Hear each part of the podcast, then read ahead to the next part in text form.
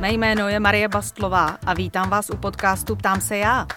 V něm vás čekají atraktivní hosté, zásadní otázky a doufám i jasné odpovědi. To vše pro vás připravuji také já, editorka Eliška Dokulilová.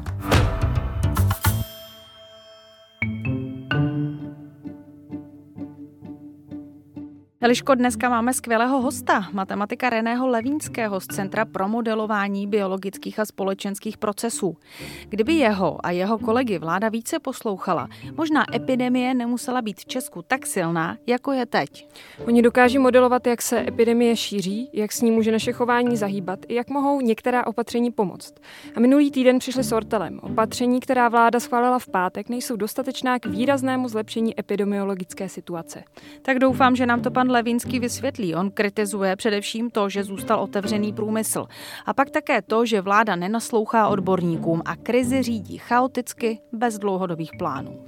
Jenže okolo zavření průmyslu se vede obrovská debata. Třeba náš včerejší host, což byl primář infekčního oddělení Masarykovy nemocnice v Ústí nad Labem Pavel Dlouhý, by strojírenství, automobilky a další průmysl nezavíral, aby měl kdo vydělávat na zdravotnictví. No uvidíme, jestli to bez zavřeného průmyslu zvládneme. Podle expertů totiž v takovém případě hrozí, že se nebudou děti moci vrátit do škol, obchody otevřít a nemocnicím se neuleví až do konce června, což není zrovna optimistický výhled. No tak snad od Reného Levínského alespoň něco optimistického uslyšíme, tak si to nenechte ujít. Vítám vás u dnešního rozhovoru podcastu Seznam zpráv. Ptám se já.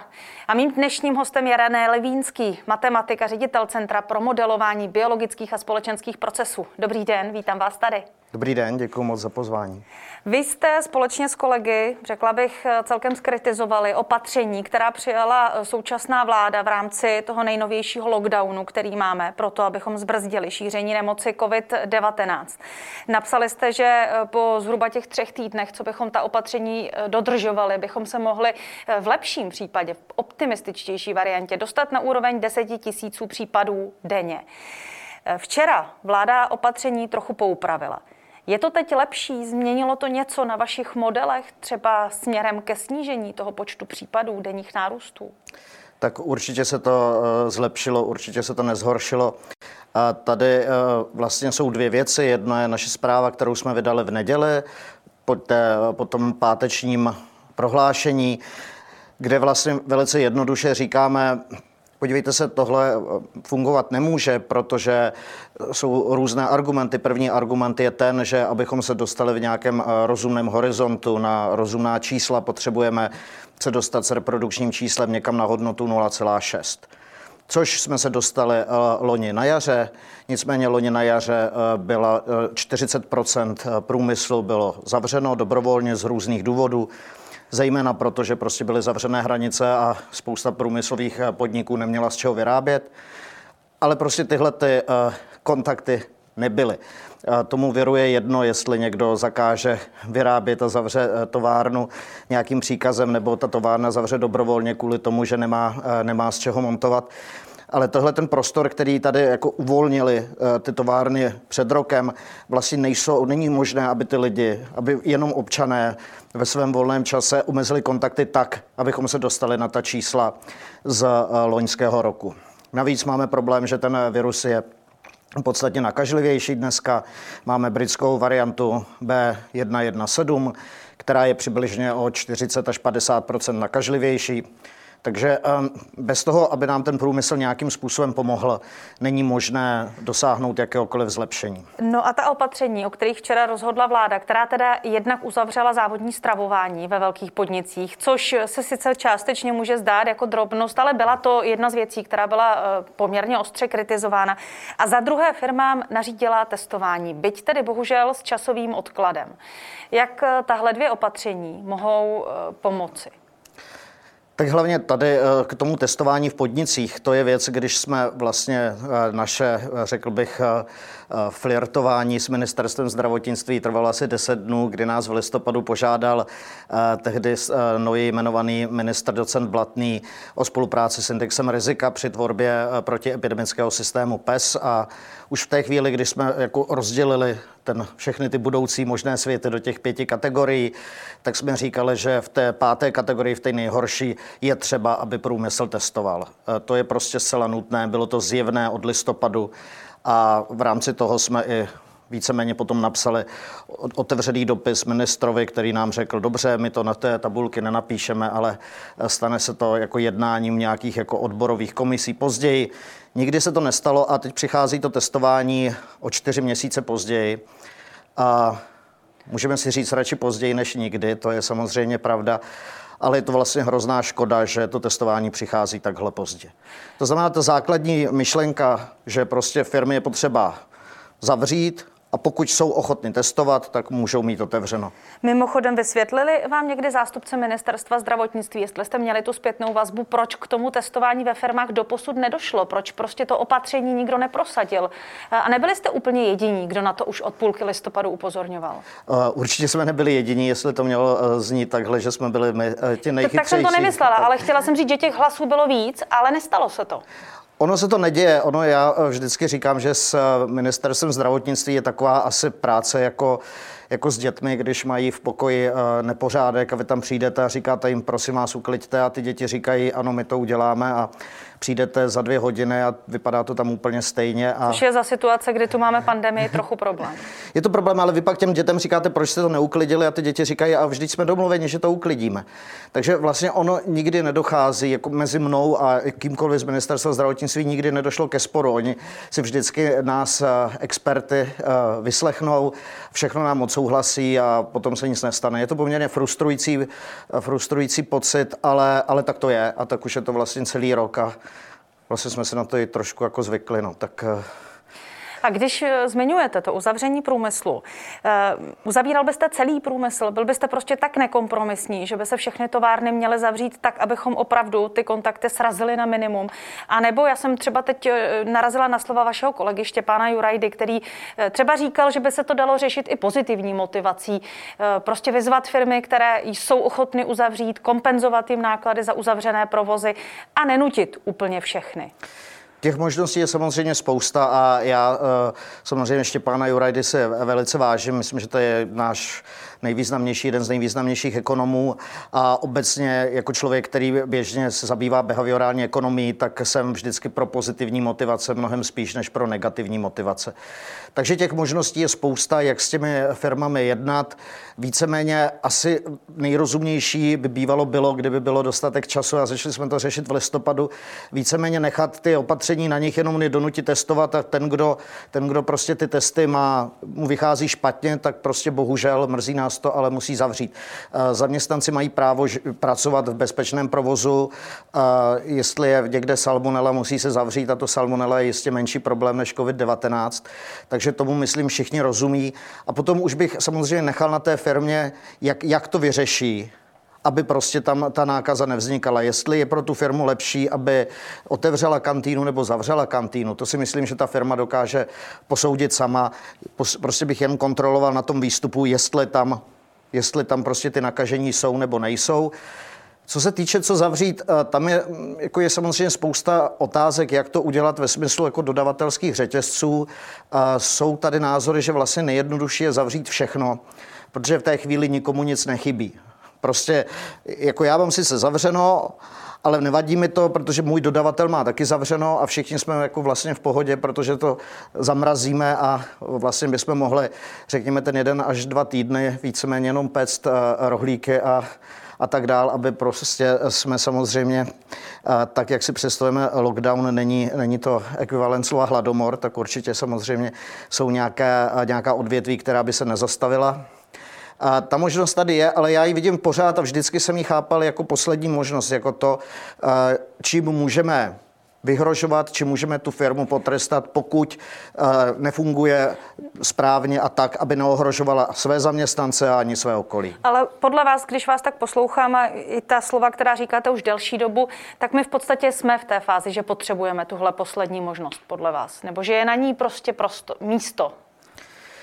Jako Jasně, ale spíš já vždycky to chápu tak, jako že mě rozčiluje nebo mě trápí, trápí asi lepší slovo, že vlastně spousta našich kapitánů průmyslu se tváří, že to vlastně vůbec není ve hře, že by se něco zavřelo a všem je to vlastně jako úplně jedno. Tady pan eh, ředitel eh, Teplý z Madety říká, eh, my vyrábíme jogurty a pribiňáčky a my nejsme testovací firma, my někde testovat nebudeme. To mně přijde jako, že je opravdu v téhle chvíli, kdy umírají prostě více než 100 lidí denně, že to je zcela absurdní. A myslím si, že anglicky se říká there is no bargaining without threat. Nemůžeme se domluvit, když vám nemám čím vyhrožovat. A tak eh, jako ty firmy, spousta těch firm je skvělých, zodpovědných a pracují skvěle a spousta těch firm nedělá nic. A potom je potřeba jim říct jenom, prostě pánové, buď budete mít 50% home office, nebo budete prostě testovat každé tři dny, jak to uděláte, je váš problém. Když budete mít víc pozitivních testů než tolik a tolik a tolik, tak vás zavřeme stejně tak prostě jako kantýnu, kde je salmonela. Mrzí nás to, ale nic jiného se nedá dělat. A to, že, eh, to, že tady je to zavření jako, jako možnost, je hrozně důležitý. Jo, ono vlastně nejlepší, když se díváme i z pohledu té behaviorální ekonomie, nejlíp vychází lidé, kteří se chovají dobře k ostatním, ale tak trochu se o nich ví, že jako když se stane něco špatného, tak jako dokáže jako kousnout. Nejlepší je prostě, aby o člověku všichni věděli, že on dokáže být jako ostrý, ale ten člověk to nemusí vlastně vůbec používat, jenom se to ví. Bohužel reputace našeho státu je nulová a, a tady jako to úplně s tím státem nefunguje. Pane Levinský, když vás tak poslouchám, říkám si, jak se za ten rok, kdy se s pandemí koronaviru v České republice na světě potýkáme, změnil přístup vlády, ministerstva zdravotnictví a zodpovědných orgánů k vám, vědcům, kteří ze svých oborů, kterým se věnujete, eh, se snažíte eh, říkat různé predikce vzhledem k vývoji té epidemie, říkat různá svá doporučení. Je to lepší, protože já mám pocit, že eh, vy od začátku řada z vás se snažíte propočítávat modely, upozorňovat na nejrůznější opatření, upozorňovat na to, jaká opatření bychom měli přijímat dlouhodobě, tak abychom eh, epidemii dokázali krotit a nebyli v závěsu za ní. Eh, ale jestli jste se už dostali, nebo se vám dostalo dostatečného slyšení, tak tady nejde o to, jestli se nám dostává dostatečného slyšení. Ta, tyhle ty věci, vlastně my tady si upřímně řekněme, suplujeme nějakou roli státu, to, co děláme my. No a bere stát v potaz výsledky té vaší práce dostatečně? A, a, kdy, bere v situaci, kdy je samotnému státu špatně. Je to asi tak, jako že na jaře nás všichni poslouchali, stačilo někomu prostě poslat mail a všechno vlastně fungovalo. Pak, když se uh, ukázalo, že epidemie je nějaká, uh, nějaká vyřešená a byli jsme v červnu best in covid, tak samozřejmě tam přišla totální ignorace všeho, co jsme eh, nabízeli. Bylo připraveno kompletně trasování, testování, jak to udělat, aby se bez výběrových řízení mohli testování, trasování věnovat například lidé z finančních úřadů, aby ten stát prostě, ten stát dostal manuál na stříbeném talíři, ale protože prostě zrovna v té chvíli byly nízká čísla, tak se, eh, tak se nikdo ničeho nebál. Ten manuál byl eh, strčen někam do šuplíku a už, už tam prostě víceméně byl vytažen pak možná v září, až kdy když ta čísla byla vysoká. Takže v principu je to tak, že eh, pokud se na nás někdo obrací, já bych chtěl říct, že já se na nikoho nikdy neobracím a nikdo z, z našeho Centra pro modelování biologických a společenských procesů také ne. Pokud se na nás někdo obrací, tak je to většinou ve chvíli, kdy už je tak trochu pozdě na všechno. A teď Zatím... se na vás obrací mimochodem? O, teď se na nás tak jako částečně obrací. Měl jsem s nějakými ministry telefonáty minulý týden, kteří se ptají na to, co mají dělat. Ehm, my říkáme vlastně to samé. Myslím, že ta komunikace se státem z naší strany, každý to má jistě jinak, nebo i z mé strany je pořád stejná. My ty věci dáváme na web, říkáme jim novinářům a potom prostě vlastně to samé říkám komukoliv, jestli tady sedím s vámi nebo s ministrem Hamáčkem, budu říkat úplně to samé. Je to z mnoha důvodů důležité, protože když to, co chceme a to, co říkáme, není veřejné, tak eh, funguje to, čemu se říká cherry picking, takové to vydávání třešniček eh, prostě na začátku v dobách eh, našeho, když jsme byli v podstatě neskušenější, tak se mi stalo, že jsem s někým jednal, řekl jsem mu deset věcí, jemu se devět nelíbilo a pak prezentoval tu jednu, v které jsme se shodli, jakože vlastně tady pan Levínský něco říká, on přesně dělá to, co, to, co říká pan Levínský, tak co kdo chce jako víc. Uh, já si nemyslím, že by někdo měl poslouchat to, co říkám já, jo, ale ten způsob, jaký jsme našli, ten modus vivendi je, myslím, funkční.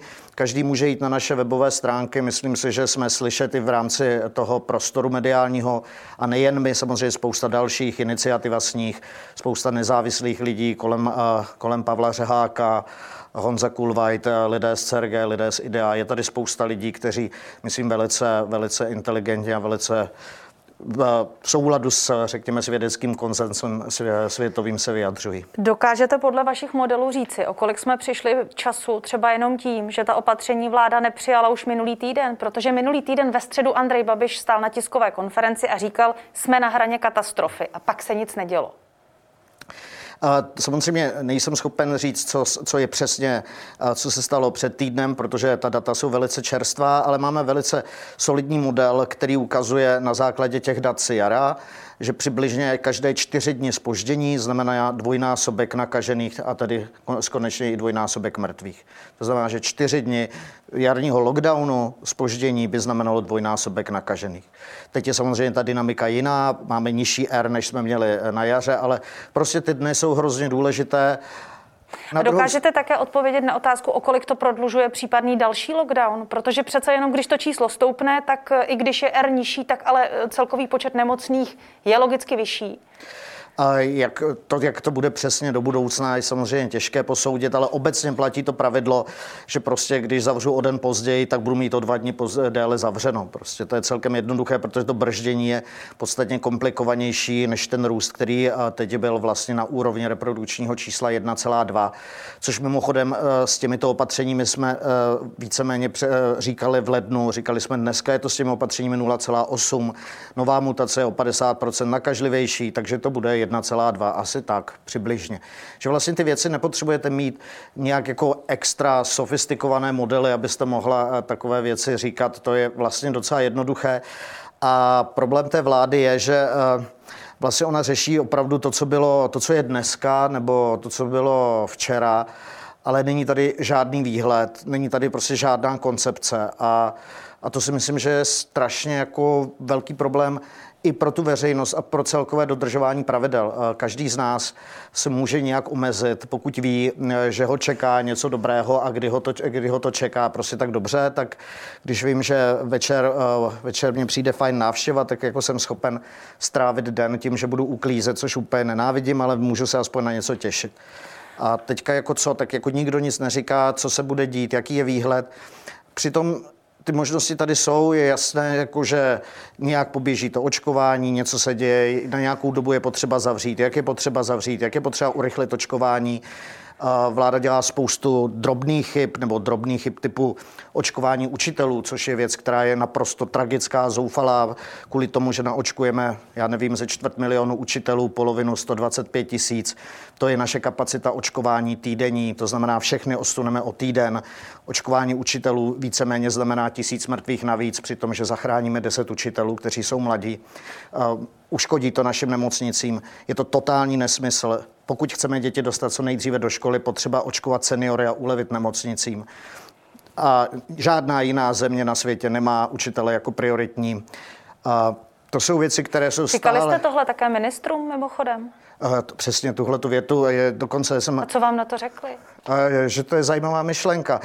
V deníku The Guardian vyšla na základě britských dat následující článek, který říká, abych zachránil jeden život, musím naočkovat 20 lidí v domech pro seniory, nebo 160 lidí nad 80 let, nebo desítky tisíc učitelů.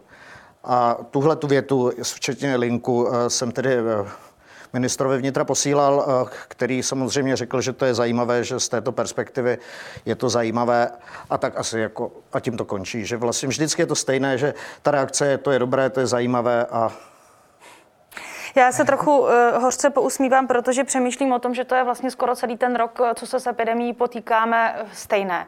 Že už před rokem jsme slyšeli ve veřejném prostoru volání po tom, že by lidé chtěli jasná, transparentní pravidla, aby věděli, co mohou očekávat, aby věděli, které pravidlo je kam posune, čeho se mají držet a jaký je scénář eh, příštích dnů. Tady tedy asi za ten rok k příliš velkému zlepšení nedošlo. Některé věci jsou komplikované a je těžké třeba tady je takové jakési volání po tom, aby nám někdo udělal seznam opatření, které je nejdůležitější, které méně, méně, méně, méně. tyhle věci jsou samozřejmě problematické. Máme stovky článků v renomovaných eh, časopisech, které ukazují, do jaké míry ta opatření eh, jsou funkční, které je lepší, ale tím, že se zavádějí často dohromady, tak je velice často těžké posoudit. Vždycky samozřejmě je to tak, že to první opatření má největší váhu, to další už menší, takže závisí i na pořadí. Když zavedeme například home office, tak lidé sami od sebe budou méně nakupovat, protože tím, že zůstávají doma, tak se prostě nestaví cestou z práce eh, v Lidlu, ale prostě si, když už jsou doma, tak si objednají objednají rohlík. A, takže jsou tam i různé vlivy tohohle ražení. A, a to, že tohle je jako náročné, ale že tady není vláda, teď my vlastně ani nevíme, co je teda jako, co je tou vládní strategií. Je to nějaká marginalizace viru, jako zatlačíme ten vir do kouta, je to nějaká mitigace, že prostě budeme jenom chránit nemocnice, a nebo je to, je to opravdu to promoření, o kterém mluví od začátku profesor Černý, náměstek ministra zdravotnictví, který stále se tváří, že ten virus je jakási přírodní pohroma, ano. které nelze Nikdo čelit. za to nemůže. To Nikdo za to nemůže. Samozřejmě prostě v Dánsku, Finsku, na Novém Zélandu, v zemích jihovýchodní Asie, jakože to prostě ty společnosti bez problémů zvládly, to jako nikdo nevidí, protože prostě všichni jsou jiní. A v Ázii mají jinou mentalitu, Austrálie je ostrov, i když je velká jak Evropská unie a a, a Finové a Dánové jsou skandinávci a ty jsou nějak jako jiný než my, protože my jsme prostě něco jako homo bohemicus a, a jsme úplně jiný a nic pro nás neplatí. Když jste zmínil ta slova pana náměstka Černého, pana profesora Černého, mimochodem, jaký vliv na šíření nemoci v dnešní době má to, že více než milion Čechů si už eh, infekcí COVID-19 prošlo.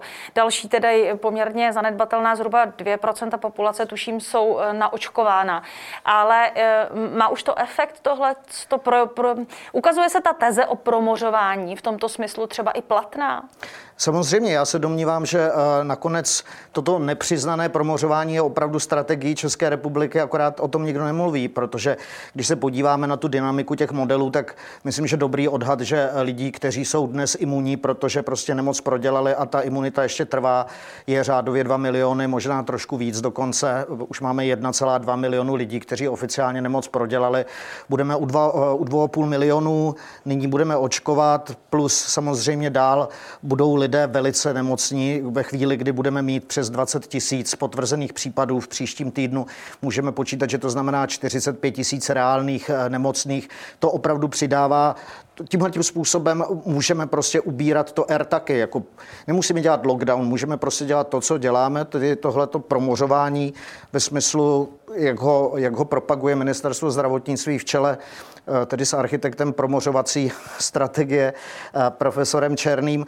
Vlastně, když jako se nakazí 50 tisíc lidí denně, tak se R snižuje každý den o 1% a tímhle tím, že ty, že ty lidi uh, zabijíme, samozřejmě jako do budoucna, do budoucna vytváříme jistou, jistou šanci pro nás ostatní. Je to, je to, je to absurdní, jsme v tom jediní na světě.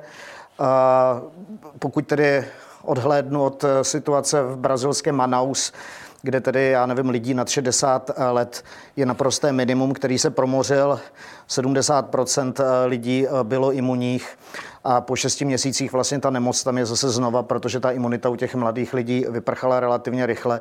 Další problém celé té, celého toho promořování je, že samozřejmě čím víc nabízíme svoje těla tomu viru, aby experimentoval, tím zvyšujeme pravděpodobnost mutace a obzvlášť s tím evolučním tlakem očkování. Pokud budou lidé očkováni, tak samozřejmě mnohem více budou mnohem úspěšnější v té reprodukci budou mutace, které umí to očkování obejít částečně nebo o trochu víc. Takže ten způsob, že třeba naočkujeme ty staré a, a řekněme zranitelné a, a ti ti silní jurové se tady očkovat nenechají a poskytnou svoje těla viru k mutacím, tak to je další samozřejmě černá můra, která tady je. Mimochodem za celý ten rok, co se potýkáme eh, s nákazou, eh, objevil se nějaký seriózní plán nebo seriózní eh, snaha zřídit v České republice něco, jako je Institut Roberta Kocha v Německu, kde mají respektovanou instituci, která je tou institucí, která, řekla bych, určuje ten vědecký přístup k tomu, jak epidemii řešit. My to nemáme, jsme ve vleku mnoha různých názorů. Mění se tady na tomto poli něco nebo ne? Osobně, uh, osobně nevidím takovou snahu. Uh, je to obecně prázdnota, institucionální prázdnota České republiky. A vlastně, když se o tom tak bavíme, já si nemyslím, že by to bylo nějak jako extra komplikované. Myslím, že jsou tady jednoduše lidé, kteří kteří by se opravdu, kteří mají důvěru ze všech stran a jsou to odborníci, já nevím, jen tak na mátku, na první mě napadá epidemiolog z IKEMu Petr Smejkal. E, myslím si, že kdyby byl jakýkoliv zájem vlády e, sestavit nějakou nevládní, nadvládní komisi, tým, tak je tu prostě spousta lidí, kteří by, kteří by byli schopni e, na základě nějakého vědeckého konzenzu světového tyhle věci řešit. Konec konců ta vláda by je vůbec nemusela, nemusela by být součástí vlády. Stačilo by, kdyby prostě tedy institut Petra Smejkala každé pondělí eh, řekl na tiskové konferenci, my si myslíme tohle, tohle, tohle, tohle a pak se ta vláda k tomu nějak vyjádří, pak už politicky už samozřejmě je to něco jiného. Zatím, zatím uh, Jestli tady máme něco jako institut Roberta Kocha, tak je to spíš hospodářská komora a svaz průmyslu. Zatím to jsou ty nejsilnější hráči, kteří rozhodují, co se bude dít a to je to, co vidíme. Prostě všechen malý uh, služby, které tvoří mnohem větší část hrubého domácího produktu České republiky, jsou zavřený průmysl, který je podstatně menší. Uh, Eh, úplně na závěr, poslední otázka. Až budeme kolem Velikonoc hodnotit to, jak nám zafungovala opatření a jestli lockdown pomohl a jestli se blížíme k rozvolňování nebo nikoli, jakého opatření podle vás budeme nejvíc litovat? Opatření, které jsme neudělali. Bude to, to omezení zavření průmyslu? Myslím, že nejvíc můžeme litovat toho, že s těmi opatřeními přicházíme vždycky o měsíc nebo o dva později. To si myslím, že je, že je, že je to minimálně to, čeho litu já, protože řešit opravdu jako zavření průmyslu, proč se vždycky musíme dostat až kompletně ke zdi. Tyhle jako věci se daly řešit v lednu a v únoru. Věděli jsme, že britská mutace přijde a, a je mi to vlastně strašně líto, že ty věci se nestaly ale třeba prostě přijdou ty velikonoce, s velikonocemi přichází ten zázrak po půstu a třeba se stane něco jako loni nám říkali, eh, na tyto velikonoce se musíme omezit a příští rok si je uh, užijeme. To byly slova, tuším, ministra vnitra, která budou brzy rok stará. Uh, brzy rok stará. Já si myslím, že bych rád uh, vlastně chtěl říct něco trochu pozitivního, teda když už je konec a myslím si, že fakt jako ten zázrak je v téhle chvíli skoro jediný, na co co nám jako, co, co můžeme věřit. A jinak prostě směřujeme cestou, uh, cestou promořování k, k tomu, že, že vlastně někdy v půlce dubna se ty čísla otočí, ale ne proto, že zaberou opatření, ale proto, že, uh, že prostě už těch lidí, kteří projdou tou nemocí a mnozí s fatálními následky bude, bude hodně. A to je, myslím, moc smutné. Tak to nevím, nakolik bylo pozitivní, jestli jediný, co nám zbývá, je věřit na zázrak, pane Levínský. Moc děkuji, že jste přišel k nám do studia, že jste byl naším hostem a připomínám, že jsem mluvila s René Levínským, který je matematika, ředitel Centra pro modelování biologických a společenských procesů. Moc děkuji za vaši návštěvu. Děkuji moc za pozvání. Já se s vámi loučím, loučím se s podcastem Ptám se já. Připomínám, abyste nás sledovali, abyste nás sledovali na seznam zprávách a ve svých podcastových aplikacích. Pište nám, jak se vám naše rozhovory líbí, jak jste s nimi spokojeni, jaké hosty byste si přáli a na jaká témata se máme ptát. A já se budu těšit zase příště na viděnou a naslyšenou.